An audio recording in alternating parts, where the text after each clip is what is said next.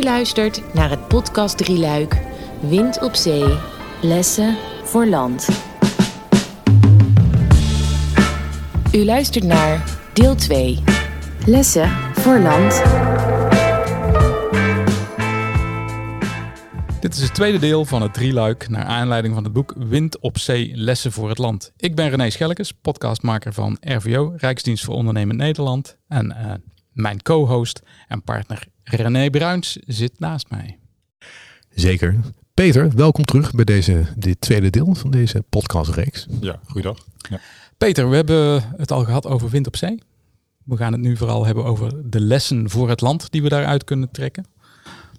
Wat voor lessen gaat dat?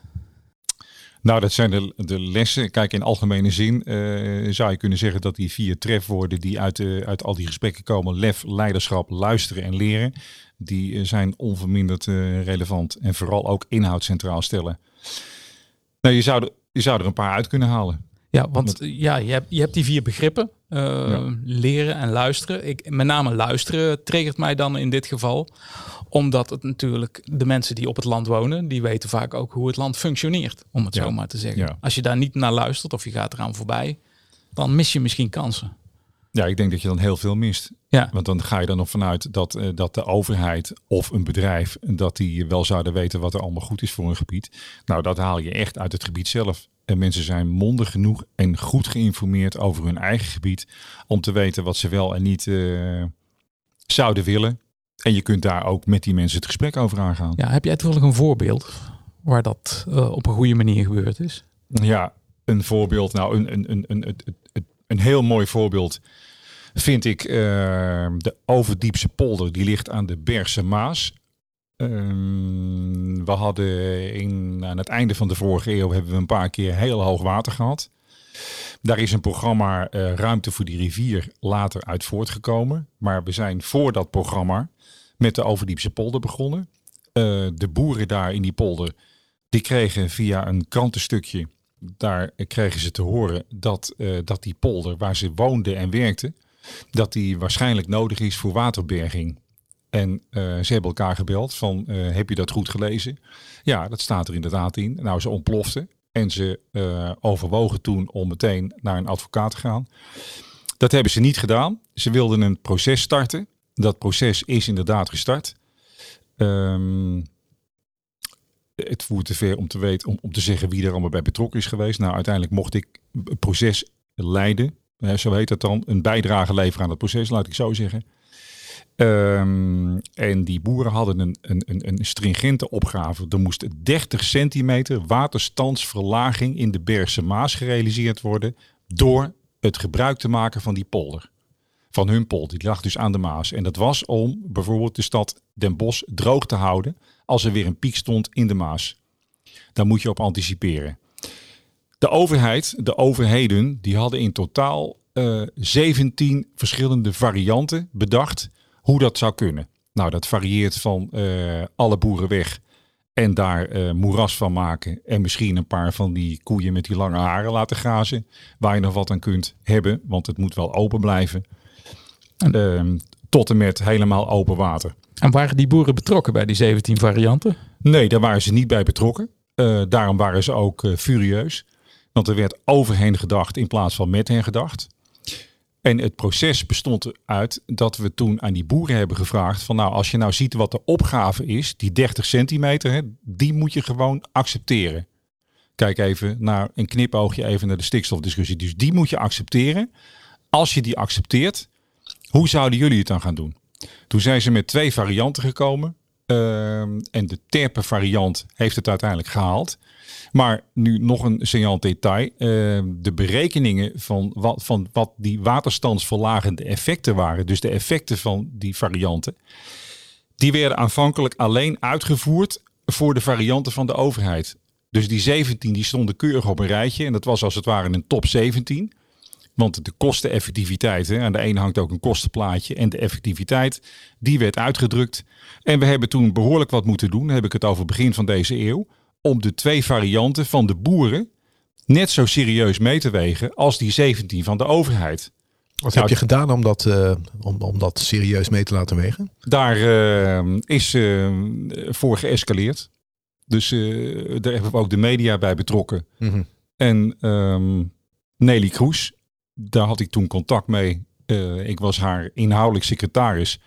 Die heb ik gevraagd om uh, naar, samen naar een staatssecretaris en een minister te gaan. Dat hebben we gedaan. Om dwars door de organisatie van de overheden te breken. En dat was geen onwil van die overheden, maar die zaten in een soort van keurslijf. Mhm. Om, uh, om hun eigen varianten door te rekenen. En hoe kun je nou bedenken dat Brabantse boertjes ook met een variant komen? Nou, dat, dat is uiteindelijk is dat geland. Ja, dus, hoe, had, hoe, hadden ze dat kunnen, hoe had je dat kunnen voorkomen dat het zou escaleren? Wat, had, wat hadden die overheden anders kunnen doen? Die hadden anders kunnen doen. Die hadden meteen de zaak open kunnen gooien. Mm uh, die hadden meteen kunnen zeggen van nou, deze polder hebben wij nodig om 30 centimeter waterstandsverlaging te realiseren. Ja. Um, als u komt kom met voorstellen, wij helpen mee. Wij gaan kennis en kunde ter beschikking stellen. En over een half jaar uh, kijken we eventjes wat er op tafel ligt. En dat gaat in, in, in dit en dit model. Ja. Daar, daar toetsen wij op. Ja, en dat is ook de les die je uit dit voorbeeld wil. Uh, Absoluut. Dat Ja. is ook weer lef, leiderschap, luisteren Ja. en leren. Ja. Ja, Nou, we hebben er wel wat van geleerd. Ja. Laten we dat hopen. Ja, we kunnen denk ik van de Overdiepse polder heel veel leren als je het hebt over stikstof. Mhm. Dus zo kun je ook met boeren omgaan. Maar dan, wat, ik dan wil vertellen is dat eh, de twee varianten van de boeren, die werden er dus bijgelegd. Toen hadden we 19 varianten. En die knalden als nummer 1 kwam die naar boven. Toen moest er nog een herberekening uit worden gevoerd. Omdat dit toch eigenlijk niet waar kon zijn. Dat Brabantse boertjes nu het beste idee hebben. En dat kwam er inderdaad uit. Nou, dat is gerealiseerd met die boeren. En de overheden hebben vervolgens ongelooflijk hun best gedaan. Dus dan heb ik het over eh, Rijkswaterstaat, de provincie Noord-Brabant, het waterschap Brabantse Delta, twee gemeenten, Geertruidenberg en Waalwijk, als ik me niet vergis, die vijf. Die hebben heel erg hun best gedaan om dat te realiseren. En het is nu een, een, een, ja, een, een publiekstrekker internationaal voor hoe Nederland met water en ruimte kan omgaan. Ja. Ik, ik kan me voorstellen dat in dat hele proces, eh, ik noem het maar even, het woord vertrouwen, eh, op enig moment wel een probleem geweest is. Aan het begin moest dat, eh, moest dat helemaal weer opgebouwd worden. Ja, Want dat kreeg natuurlijk een beuk toen je, toen je dat krantenstukje kreeg.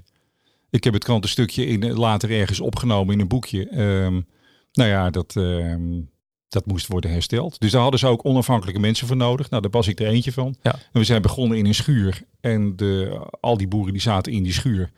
En die, eh, die zaten briesend aan tafel. En die geloofden aanvankelijk niet dat wij in staat waren om dat proces te kantelen. En dat, dat is ook wel een hele tour geweest. Maar laten we nou daar de les uittrekken van ga alsjeblieft met mensen zelf praten. Maar ben wel helder over de opgave. En, en is dat eigenlijk ook de les, of een van de lessen die we dan van de zee kunnen leren? Wees helder over de opgave. Absoluut, absoluut. En, en, en geef ook het perspectief weer.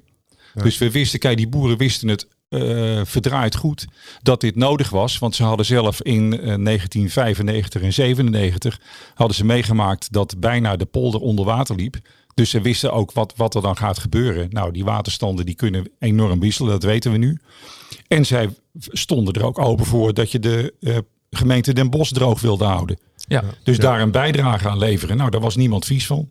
Dat wilden ze echt wel doen. Maar niet over hen, maar wel met hen. Dat is het telkens inge, ingepompt eigenlijk door Ja. de boeren ook. Nou, dat vertrouwen werd langzaam werd dat opgebouwd. En aan het einde van het verhaal waren de boeren content over wat de overheden allemaal geboden hebben. Er zijn geen, eh, eh, er is geen poets meer gelapt. Dat is een uitspraak geweest van de voorzitter tijdens de oplevering van de polder. Mooi voorbeeld van eh, lessen die eh, uit de interviews zijn gekomen. Hè? 25 gesprekken met nauw betrokkenen bij eh, Wind op Zee. Ehm, en dit heette dan, dit voorbeeld heet dan de, het zogenaamde onwisselbesluiten. Ja, Je hebt uh, genoemd in het ja, ja. We hebben later in dat, in dat grote programma Ruimte voor de Rivier, wat in, in, in, in delen van Nederland ook is uitgevoerd. Hè. Maar nogmaals, dit was de, de, de, de koploper. Hier gebeurde het. Dit was een soort van experimenteerruimte om te kijken hoe je met die processen zou omgaan. Daar hebben we het woordje onwisselbesluit eh, toen bedacht. Ehm, en ik denk dat dat een hele mooie is, ook nu voor de actualiteit. Dus stel Ja. dat de overheid met helderheid van de opgave, draai daar niet omheen. Gewoon dit is nodig, daar en daarom. Eh, wij denken dat dat zo kan. Maar als jullie een beter voorstel hebben, kom ermee en omarm het onmiddellijk. En ga dan met de mensen om tafel zitten om te berekenen en te kijken of het wel kan. Dan Ja. komt de creativiteit van het gebied echt om de hoek. Ja, want We, we hebben, je, geeft nu een prachtig voorbeeld. Hè? En ehm, je zegt ook op, op, op zee, daar kunnen we heel veel lessen uittrekken. ik zou dan denken, we hebben prachtige voorbeelden. Gebe- gebeurt het dan al? Gaat het op deze manier? Worden die lessen ook al ingezet vanuit eh, Van Zee? Weinig nog, weinig nog. Te weinig, te weinig. Wa- waar, zit, waar zit hem dat in? Kun jij dat duiden? Inhoud is natuurlijk een punt wat op zee telkens terug is gekomen. Als je vraagt van wat is de kracht nou van jullie verhaal op zee, die vraag heb ik ook gesteld aan al die mensen. Dan zeggen velen eh, de inhoud en dan die, drie, die vier woorden weer: lef, leiderschap, luisteren en leren.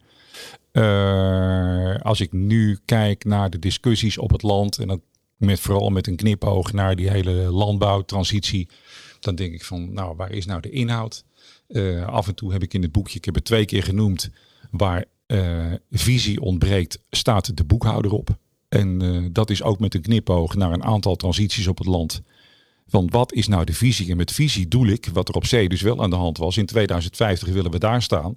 En die visie hadden we ook in dat programma Ruimte voor de Rivieren, de Overdiepse polder. Wij wilden gewoon droge voeten houden. Ook in tijden van hele hoge waterstanden.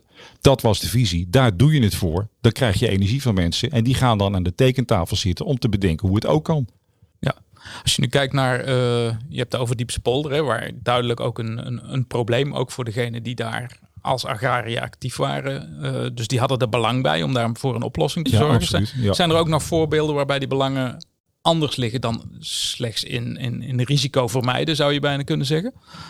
Dus eh, eh, volgens mij ehm, heb je in onze voorbespreking Noordoostpolder wel genoemd, bijvoorbeeld. Ja, ja de Noordoostpolder, die is, die is ongeveer 70 jaar geleden is die polder ontstaan.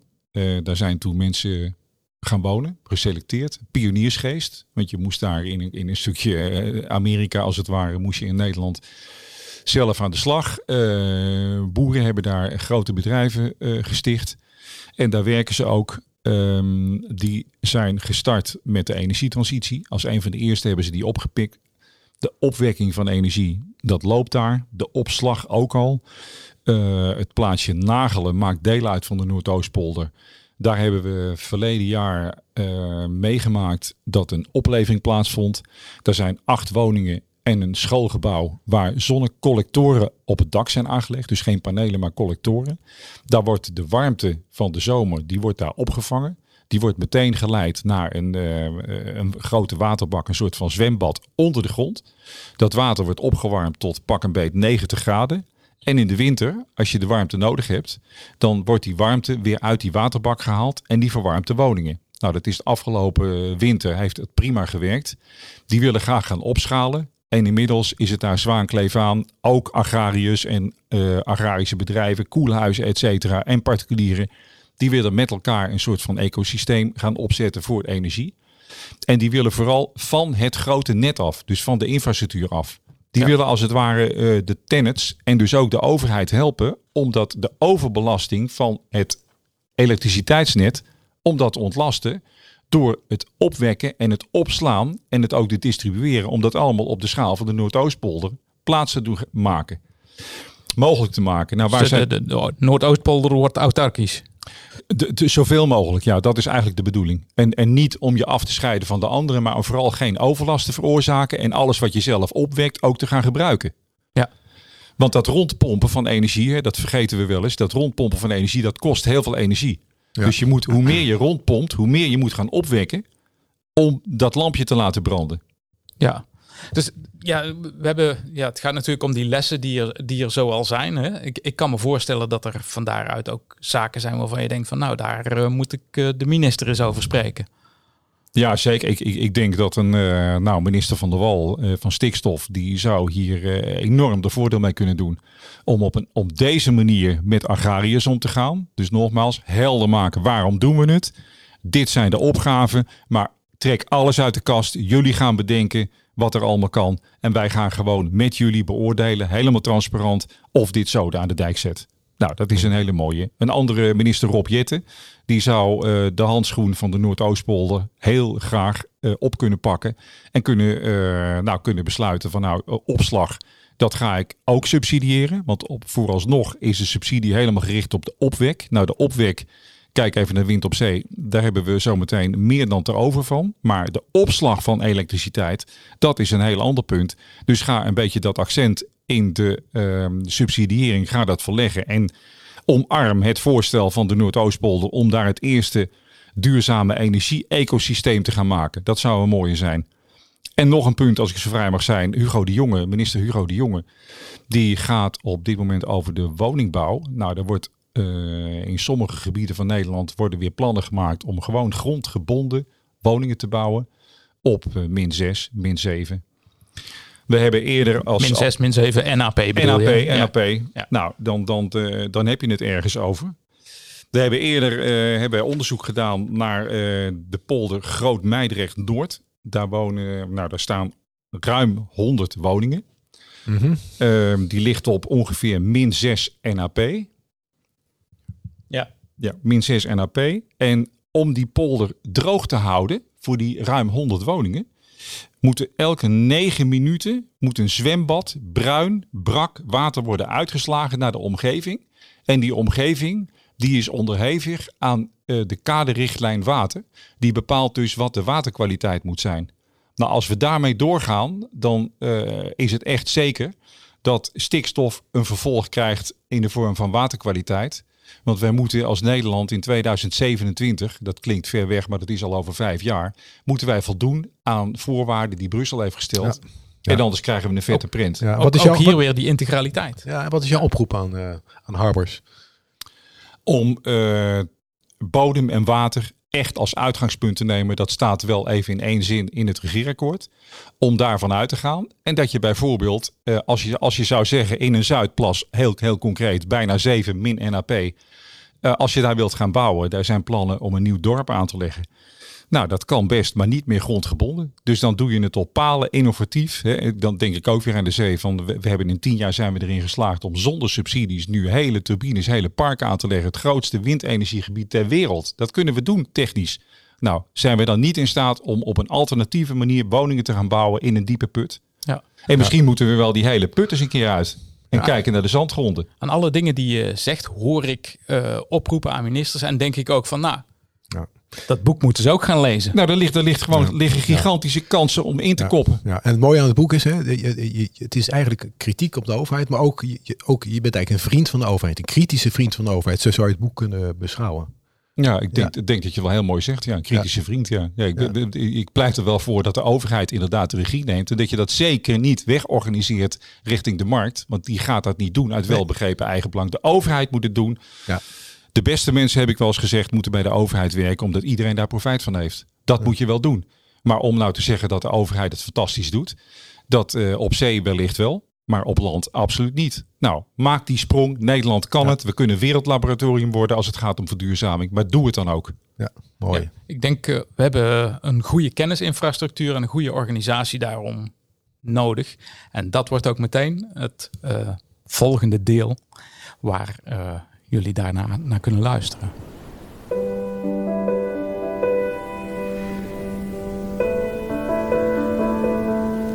Bedankt voor het luisteren. Het boek Wind op Zee, Lessen voor Land van Peter van Rooij bestelt u nu via Nederland Boven Water op www.nlbw.nl